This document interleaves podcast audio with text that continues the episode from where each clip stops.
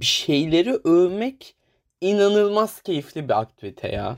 Yani ve benim bu konudaki favori mesela övdüğüm şeylerden biri değişiyor övdüğüm şeyler. Ama mesela biri insanlık. Yani tam böyle ikinci biranın orada bu sohbete girmeye başlıyorum genellikle. Yani böyle elinde sopayla ormanda gezen bir canlı türü olaraktan şu ana kadar geldiğimiz yol inanılmaz hayranlık bırakıcı. Yani mesela şehirler üretmişiz. Ya şu an mesela bir şehrin içinde böyle bir mesela yandaki binaya bakıp böyle onun büyüklüğü karşısında eziliyorum. Yani hani şu an bir binayı mesela ben üretemem tek başına yani sözde hani böyle evet e, işte gibi o işte en zeki şeyler bir ama yok yani hani beni bıraksan ben kesinlikle binaya yakın güzellikte bir şey üretemem. Sonucu mesela yemek yemek yani mesela besin ya bildiğin bütün canlıların böyle günlük dertlerinin çoğu hani o besini hani nasıl alırız kapışma o hayatta ya zaten hayatta kalmayı geçtim. Yani mesela ölmüyoruz genellikle bir şeyler yanlış gitmedikçe ki onu da mesela giderek azaltıyoruz. Ama mesela yemek yemek bizim için öylesine bir dert yani. Hani şimdi şeyle birazcık hani 7'de mekanlar kapanıyor hani. O öyle olunca bir tık günümüz dünyasında hani 7'den önce halledelim dışarıda yemek yiyorsak ki de dışarıda ama hani ondan önce mesela 24 saat canım istediğinde direkt yemeğe ulaşabiliyordum. Bu bir canlı türü için sıyırtıcı bir şey. Ya da mesela küçükken şey hatırlıyorum böyle e, böyle yıldızların gözüktüğü bir böyle bahçe gibi bir yerde yattığımda Ay'a gitmişiz ya. Ay'a gitmek ne demek ya? Oha! Ben oraya gidemezdim asla. Yani e, şu an bıraksanız gidemem. yani bu, bu bunlar cidden aşırı saygı duyulası şeyler. Ve mesela günlük hayatta sürekli şu anki mantığını kavrayamayacağımız şeyler kullanıyoruz ya. Mesela bilgisayarınızın nasıl çalıştığı, internetin nasıl çalıştığı, Wi-Fi'nin nasıl çalıştığı ya da işte e, ya küçükken şeye de çok hayran kaldığımı hatırlıyorum. Böyle bir şeyi yorulduğumu hatırlıyorum. Böyle klasik Türkçe'de şey gibi bir işte e, elimizdekilerin değerini anlamamız için mesela ekmeğin yapılış sürecini hani anlatıyordu. Ve yani of çok uzun bir şeydi yani şu an hiç hatırlamıyorum ama okurken yorulduğumu hatırlıyorum işte onun benim e, masama gelene kadarki sürecini ve yani bunu bir 25'e, bir 50'ye bu da hani bir diyecektim. Sonra dedim ki ha bir dakika ekmeğe zam aa bir daha zam gelmiş. Korkunç fiyatlar korkunç. Şu anda mesela beni ya küçükken sizde de bu düşünce olmuştu. Hani böyle tarihte geriye gidip halihazırda bulunmuş bir şey ben bulsam mesela falan gibi. Mesela 13. yüzyıla koysan kralı olurdum oranın falan düşünceleri. Ama şu an düşünüyorum olamam ki yani hani mesela elektrik yani elektrikle ilgili olan mesela hiçbir şeyi dünyaya katamazdım. Büyük ihtimalle 3. yüzyıla gitseydim şu an. Şey düşündüğümü hatırlıyorum ya. Mesela ne yapabilirdim dedim. Hani bilimsel şeyleri kafamdan attım. Aa kitapları tekrar edeyim. Mesela Harry Potter'ı ben yazsam falan diye düşünüyorum. Bu da ne kadar vizyonsuz bir düşünce ya. Tarihte gidip Harry Potter'ı. Ya bu arada Harry Potter yani şimdi ee, çok fazla insanın hayatında çok fazla yer kaplıyor. Yani değerini azaltmıyorum da yani insan da havalı bir şey e, bekler yani. Ki de yazamam yani orada sonuçta olay genel Harry Potter konseptini bulabiliyor olmak diye o cümleleri o kadar iyi kurabiliyor olmak. Şu an mesela azıcık şey mesela çok azıcık geri gitsem büyük ihtimalle bir maça iddia oynar yani zengin olurdum. Bu sonra da hayatı yaşardım o parayla. Bu, bu makul geliyor. Ya çünkü mesela bir fikri tekrar atıyor olmak bir olaylar ciddi olaylar. Mesela o klasik bir troptur filmlerde hani işte Kennedy'nin e, şeyini engellemek, suikastini engellemek. Yani bu hmm, tarihe bu kadar müdahale etmekten korkardım sanırım. Belki aktivizm yapabilirdim diyeceğim. Çünkü hani geçmişteki e, birazcık yani önceki podcast'te de bahsettiğim için geçmişe gidince birazcık hani insan hakları falan konusunda çok çok daha da kötü bir hale geldiğim için belki o bir aktivite olurdu soyut düşünebiliyoruz mesela. Oha! Yani biz genel olarak şu anki bu or, şu anki ortalama bireyin soyut düşünebilme becerisini çok göz ardı ediyoruz. Ya mesela şeye gittiğinizde mesela böyle köylere ya da işte okuma yazmanın az e, olduğu, çok o, yayılmadığı, yaygın bir yetenek olmadığı yerlere gittiğinizde o insanların mesela çok basit, soyut düşünme becerilerinin hiç gelişmediğini görürsünüz. Aslında ya da mesela cidden biz bazı kavramları sadece bizden önceki birileri düşünüp hayatımıza kattığı için şu an kullanabiliyoruz. Mesela zaman yolculuğu konsepti. Yani şey aslında hepimize çok bence içten geliyor. Ya zaman yolculuğu abi. Mesela küçükken hepimiz bir işte geçmişe gidip bir işte korsanlarla yaşamayı ya da işte geleceğe gitmeyi düşünmüşüzdür. Yani o zamanda farklı bir yere gidiyor olmak çok yani makul, çok yakın, çok içen bir düşünce gibi geliyor ama tarihe baktığımızda zaman yolculuğu içeren hikayeler. Yani ya böyle zaman yolculuğuna benzer konseptlerin olduğu hikayeler var öncesinden de ama ilk bizim anladığımız anlamda zaman yolculuğunun olduğu hikayeler 19. yüzyılda çıkmaya başlamışlar. Biliyorsunuz günümüzde kabileler bulunuyor bazen işte medeniyetten uzak kalmış. Bu arada adamların da medeniyetten uzak kalmış hakaret gibi duyuluyor ama e, ve işte ya birazcık da hakaret bu arada. Yani çünkü yani şey falan yapanları var. Yani nereden bilmem işte bir, bir inanılmaz korkunç patriarkik yapılar kurup işte kendi birbirlerini işte e, tanrıya işte kendi insanını feda edenler falan filan var. E, ama bunlar bulunuyor ve sosyologlar genelde bunları incelemek için gidiyorlar. Çünkü çok ilginç yani farklı toplumsal normlar olan işte acaba böyle kendi eski şeyimize toplumsal yapımıza dair to- işte tahminleri yapmak için izliyorlar falan. E bugün binlerden birinin işte sürüsü var ve işte bizimki bunun sürüsünün resmini çiziyor. Ve sonra tam resmi alıp gidecek. Adam böyle telaşla geliyor bunu durduruyor diyor ki götürme diyor. Onu resmi götürme diyor. Çünkü diyor götürürsen aç kalırım. Şimdi yani o kişi resimle gerçek hayat arasındaki o bağlantısızlığı kavrayabilecek bir düşünce biçimi yok. Yani hani onun için aslında resimle gerçek hayvanlar arasında bir bağ var. Ve yani bu arada o dönemin insanlar için inanılmaz makul tahminler ya. Ya mesela şeyi düşünün. Geçmiştesiniz ve mesela bir uyanıyorsunuz ve kocaman bir şey var işte güneş ışık saçıyor.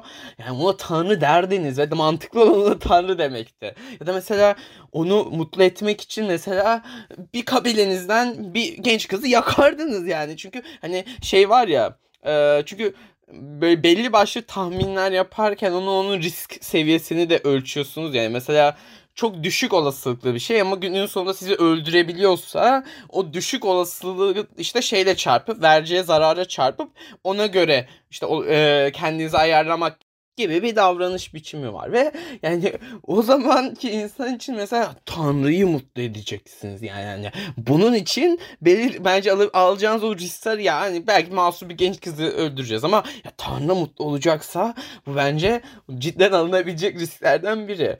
Ya da mesela o zamanki insanlardan biri düşünün birine tam piçlik yapıyorsunuz ve ertesi hafta güneş tutulması oluyor kafayı yersiniz. Yani ve o an şey düşünmek çok mantıklı. Ya Tanrı'yı sinirlendirdik ya. Güneşi kapadı ya. Allah bir daha yapmayalım bunu. Hep e, mutlu edelim onun için bir, bir iki tane daha genç kız yakalım. Ya bu cidden çok mantıklı bir düşünce e, süreci. Şimdi bu soyut düşünmenin daha oturmadığı, bir objenin reprezente ettiği şeyle gerçeği arasındaki linkin çok daha somut, çok daha var olduğu dönemlerde insanlar zaten ya sanat ilk çıktığında da baya pratik amaçlarla çıkıyor zaten. Yani o geçmişte daha bu kadar refah seviyesinin olmadığı dönemlerde iş gücünün bir kısmını güzel şeyler üretmeye sırf hani güzel olduğu için ayırmıyorsunuz. Orada gayet pratik faydalar güdülüyor. Yani mesela tapınaklar hani ciddi bir reform yapılıyor ve hani Tanrı ile olan bir ilişki kurabildiğiniz bir yer Mısır piramitleri işte Mısır mesela mezarlarına e, çizilen hieroglifler ya da mesela ilk kilisede mesela kilisede ilk bir şey tartışmaları dönüyor zaten işte ikona işte o güzel çizimleri olsun diyenler ya da ikona kırıcıları bu dinimize ters ama mesela günün sonunda ilk geliş sebebi ya Zaten millet okuma yazma bilmiyor. Hani ve hani bu İncil'i bir şekilde aktarıyor olmamız lazım. İncil'i böyle aktaralım. İncil'deki hikayeleri böyle anlasınlar. İnsanları dini daha iyi öğretelim bu şekilde gibi. Cidden sanat çok pratik.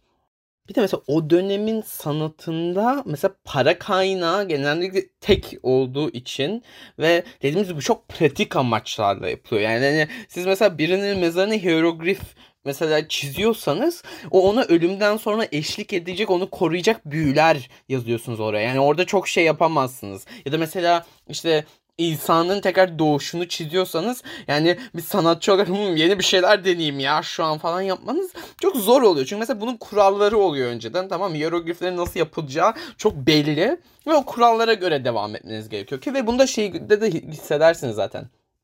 Mesela Mısır sanatını başından sonuna baktığınızda çok stagnanttır. Çünkü para kaynağı tek bir yerden. Ama mesela iktidar tek bir yerden. Mesela Yunan sanatı biraz daha değişir. Çünkü sürekli hem iktidarlar değişiyor. işte bir demokrasi, diktatörlükler, kapital daha dağınık, daha fazla özgürlük var falan filan şeyleri illa duymuşsunuzdur mesela Da Vinci işte ya da bu şu an çok isim attı Michelangelo falan filan işte kiliseyle tartışıyor.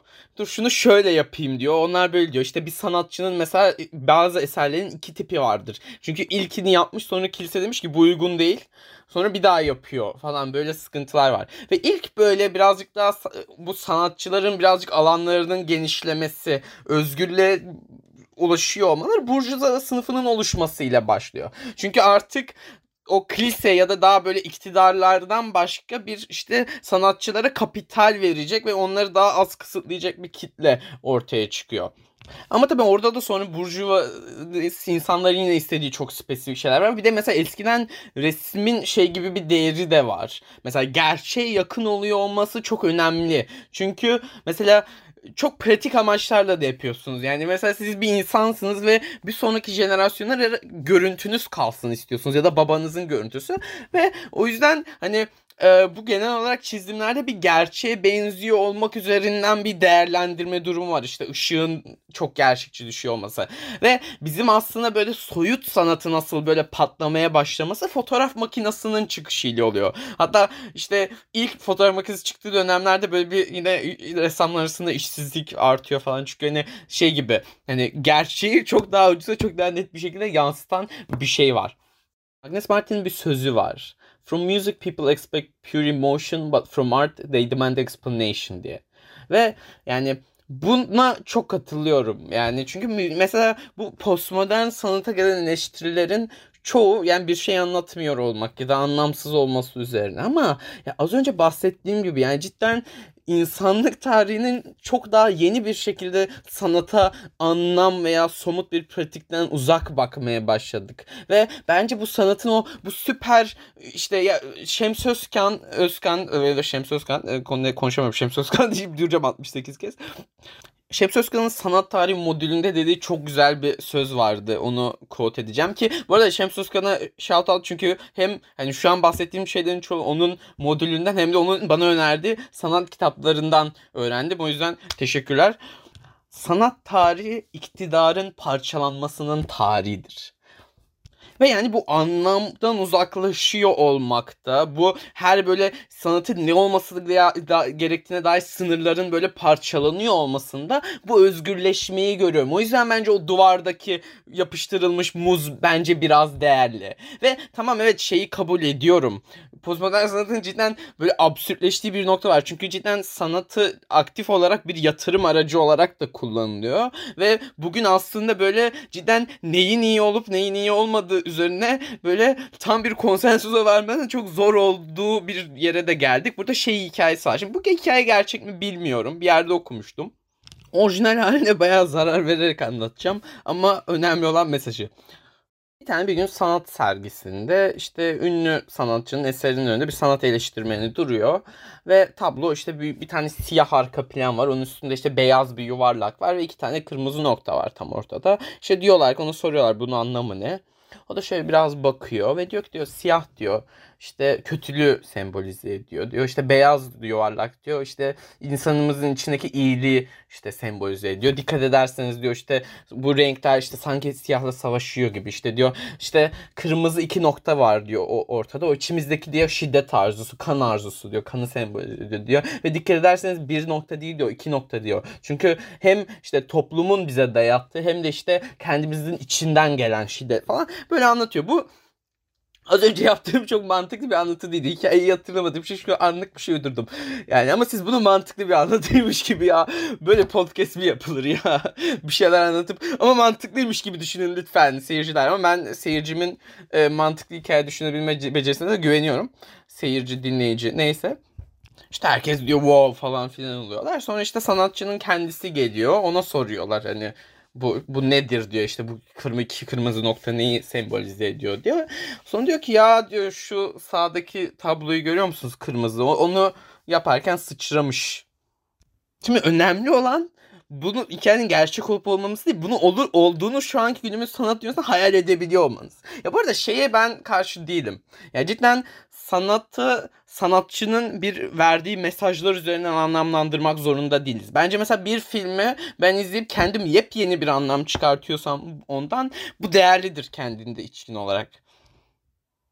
Genel olarak şey de dönüyor. Çok kapitalizm sanatı bitirmiş ya da çok zarar veriyormuş gibi bir diyalog dönüyor etrafta genelde böyle Twitter'da falan da görüyorum ve bu beni irite ediyor. Çünkü arkadaşlar cidden ya bir Sovyet sanatına bakın. Ya tamam ekol olarak bazı şeyleri çok iyi yaptıkları doğru ama cidden bir aktivist sanatında gerideler bayağı. Çünkü yani hani bir kuruluş var böyle sanatçıları hani ya zaten hani çok düşünce özgürlüğü falan filan onlar da çok biraz kapının dışında kaldığı için yani en basitinden siz o kuruluşsunuz ve bir şeyleri onaylayacaksınız ve para vereceksiniz ve size küfredene vermiyorsunuz en basitinden. Ya da yani ya da bu düşünce özgürlük kısıtlamasını da mesela atın ki mesela sanatta bence aktivizm üzerinden yapılan sanatın böyle ortalama sanat üzerindeki değerinin çok önemli olduğu üzerine de tartışılabilir. Yani böyle bir şey tartışmayacağım şu an ama yani cidden böyle pratik bir fayda gütüyorsak ve insanların iyi şeylere itiyor olması bence sanatı özel yapan ya cidden bir faydası şey hani varoluş sanat olmadan çekilmesi için çok sıkıcı oluyor bazen. Hani cidden hayatınıza renk ve anlam katıyor bazı noktalarda. Ama bir yandan da insanların doğruya itme gibi inanılmaz bir gücü var. Yani yani ben istediğiniz kadar burada size hayvan hakları anlatayım. Bu arada arkadaşlar vegan olun yani bunu tekrardan hatırlamama gerek yok. Ama yani siz veganizmi size duygusal olarak çok iyi hissettiren bir tablo ya da film izlediniz. Yani en basitinden e, veganizm tartışmaları sürekli uzun süredir dönüyor. Ama bu tavşan videosu herkesin feedine düştü. Çünkü o tavşanın hissiyatını çok iyi aktardılar. Ve bu da sanatın önemli bir dalı. O yüzden mesela Sovyet sanatı bu konuda şey de var ancak yeraltı da yapılan hani sistem karşıtı sanata var olarak var. Burada yeraltı deyince sizin kafanızda da cidden böyle bir eski terk edilmiş bir metro ve orada böyle oturup gizlice çalışan bir sanatçı canlanmıyor canlanmıyor mu yoksa ben, ben mi deliyim? Deli de olabilirim. Ama neyse bu izin çıkarma kısmından bağımsız olarak ya en basitinden çok düz bürokrasi düşünün arkadaşlar. Yani hali hazırda olan iyi tanımına uygun şeyleri desteklemeye daha meyilliler. Ya bizim İngilizce derslerinin mesela çoğu böyle şey tarihteki o şeyleri okumak işte öğrenmekle geçiyor işte. Kalıp ya da Türkçe dersleri de olur hatta. Türk, Türkçe edebiyat Türkiye'de bir iyi söveceğim de neyse. Ee, şurada anlatıma dair kalıpları bozup yeni bir şey yapan insanlar üzerine kurulu. Böyle hani onların tarihini dinliyoruz ve onlara saygı duyuyoruz. Ama bir de sınavda deneyin yani yeni bir biçim mesela o kalıpları kırmayı bir sınavda deneyin ne oluyor? O yüzden ya buna benzer bir mantık işliyor orada. O yüzden hala hazırda net olan güzelliği korumaya daha meyilliler e, parasal olarak da destek olarak da ve böyle bir dünyada da yenilik daha az çıkıyor. Genel olarak böyle Sovyet sanatçılarının böyle geçmişlerine baktığınızda hep şeyi görürsünüz. Bir şey hikayesi vardır hepsinin bir tane. İşte şu eserin iznini çıkartamadık ya. Tarkovski'nin şu filmi onaylanmadı falan filan gibi. Yani o yüzden çok daha sıkıntılı.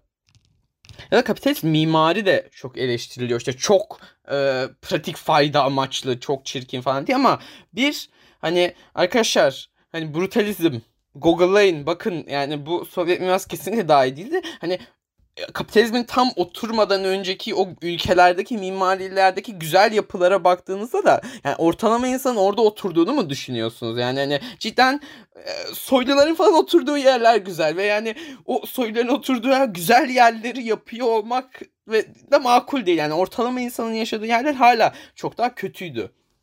Ya ben şimdi burada sol sağ kapışması yapmak istemiyorum kesinlikle. Çünkü bence hani dünyadaki hiçbir insanın rasyonel yaklaşabildiği bir konu değil.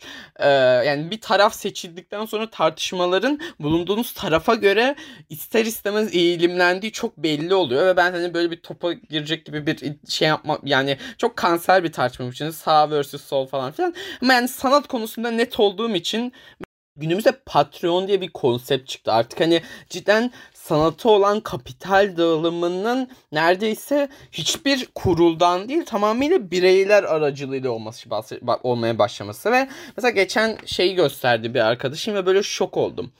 Patreon'da cidden böyle Overwatch ve benzeri oyunların hentai fan artlarını çizerek ayda tonlarca para kazanan bir sürü sanatçı var. Ya şimdi burada şey çok önemli yani cidden sanatın ne olduğu konusunda ya bu şey tartışması çok anlamsız. X sanat mıdır? Bu. Ya bence bir şey sanat olduğunu iddia ediyorsa sanattır. İnsanlar o şeyi yaratıyorsa önemli olan odur. Ve bugün hentai'nin böyle bir şekilde üretilebiliyor olması insanların içlerindeki bu arzuyu böyle e, doyurabiliyor olmaları bile çok değerli. Ya şey de yapamıyorum şimdi hentai överken genel olarak porno överken şey konusunda sıkıntı yaşıyorum. Genellikle inanılmaz patriarkik oluyorlar, inanılmaz male gaze içeriyorlar, kadını inanılmaz obje, objeleştiren bir şekilde yapıyorlar ve yani Pornhub'daki porno çok sıkıntılı. Ya şeyi bilmiyorum, hentai kültürüne o kadar hakim değilim. Orada ne kadar bunlar dönüyordur ama büyük ihtimalle çok sağlıklı dönmediğini de tahmin edebiliyorum. Ya bir de cinsellik üzerine hiç konuşmuyoruz. Yani, ortalama bireyin cinselliğe dair olan algısı da porno üzerinden oluşuyor ve ve bu hani inanılmaz korkunç bir şey. Yani birinin seksi böyle kafasında görüyor olması, bu kadar erkek, bu kadar sahte, bu kadar çok kirli bir yani cidden porno porno kültür korkunç. Step Sister Stuck diye başlayan ya bayağı tecavüzü öven korkunç ya. Ensest konusuna bilmiyorum yani ensest şeyimlemem çünkü hani bireyler aşık olmuşlarsa bilmiyorum bu çok controversial bir kısım. Ama yani şey yapmayacağım ha stepsister'a korkunç demem. Ama ya mesela bireylerin izlerken videodaki sadece o stepsis ismini görüyor olmalarına iten o bir şeyleri tabu yapıyorum. Şu an tabu bir şey kırıyorum hazı ya o çok ilginç bir dinamik bence. Ama yani cidden şu anki porno kültür korkunç ve bunu sanki cinsellikle sanatı daha çok birleştirmeliyiz. Yani ve bu kadar daha az kirli olmalı. Ya kesin vardır böyle bunu çok güzel birleştiren siteler bir şey yapan e, işte cinsellikle sanatın birleştiği bir yer ama ya ben bilmiyorum şu anlık ve yani zaten önemli olan da benim buluyor olmam değil onu araştırıp bunun norm oluyor olması. Çünkü yani ortalama bireylerin algısından bahsediyorum birazcık şu an. Patreon sayesinde video oyunları çıkıyor ve sizceden video oyunları sanatın en yeni formlarından bir anlatıyı dinlemenin en yeni biçimi yani e, kitap vardı film vardı ve bu video oyunları inanılmaz yeni bir kapı ve inanılmaz güzel oluyorlar. Cidden hayatı yani çok apayrı bir hikaye deneyimlemenin yolu ve mesela düşündüğümde beni, beni günlük hayatımda şu ana kadar en çok etkilemiş anlatılar hep kafam oyunlara gidiyor.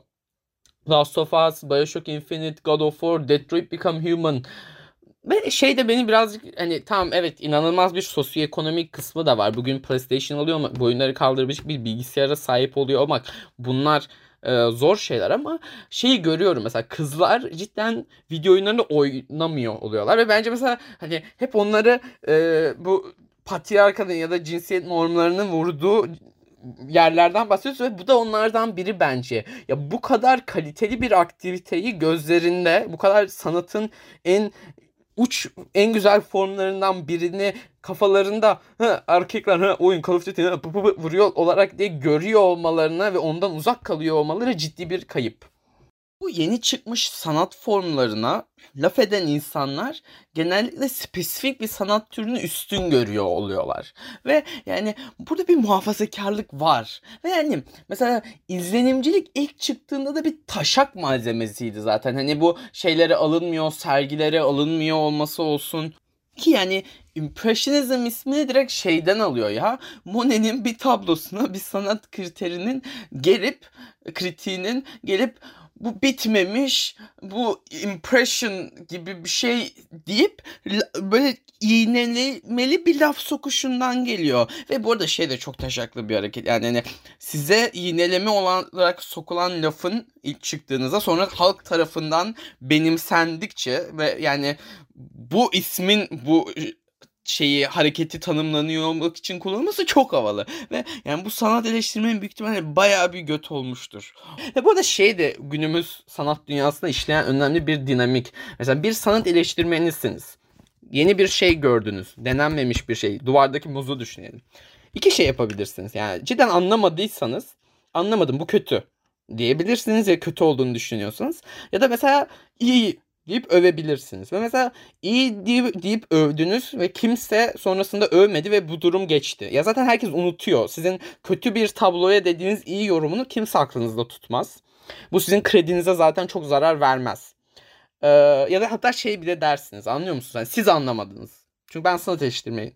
Ama mesela sizin kötü dediğiniz bir şey iyi olarak patlarsa bütün krediniz gider. O yüzden mesela siz yeni bir sanat eseri gördüğünüzde onu övmeye çok daha eğilimlisiniz.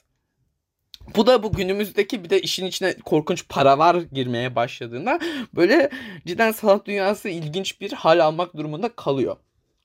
Şey dönelim ya bu birazcık cidden sanat bireylere yaşattıkları ile de değerli. Yani pratik olarak hani bireylerin yaşadıklarından bağımsız bir şeyin var oluyor olması yani okey bu da değerlidir ama sonuçta mesela Recep İvedik seviyoruz. Kötü film. Ama mesela Mulholland Drive ile karşılaştım. Mulholland Drive bu arada mükemmel bir film. Ama çok daha az insana hitap ediyor.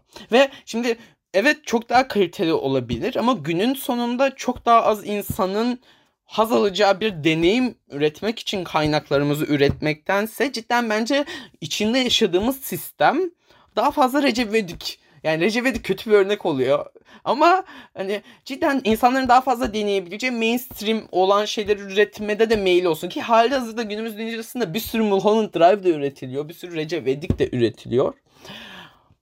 Şey cidden çok sıkıntılı bir düşünce biçimi. Hani benim kendimi üst bir yere koyup sonra Recep İvedik hmm, ya bir birey bundan nasıl zevk alabilir? Bunları azaltacak sistemler yaratmalıyız demek. Ya şey yapabilirseniz eyvallah. Toplumun çoğunu bir anda Mulholland Drive'dan zevk alacak duruma getirebilirseniz eyvallah. Ama bence bu çok daha zor. Bu arada Recep ismini kullanma sebebim yani genel pop kültürde Recep the kötü film oluyor olması yani şey gibi Hitler the kötü gaydır ya. Mesela kötü bir insan örneği vereceğiz Hitler dersin ya da bir kötü insan şartları örneği vereceğinizde Afrika dersin. Onun gibi kullandım. Hani e, yani çok uzun süredir Recep izlemedim. Cidden iyi miydi kötü müydü hatırlamıyorum. Söylenildiği kadar kötü müydü? Belki de öyle. Bu iyi bir deney olur. Bunu bir ara izleyip bir sonraki bölümlerde değineceğim fikrime.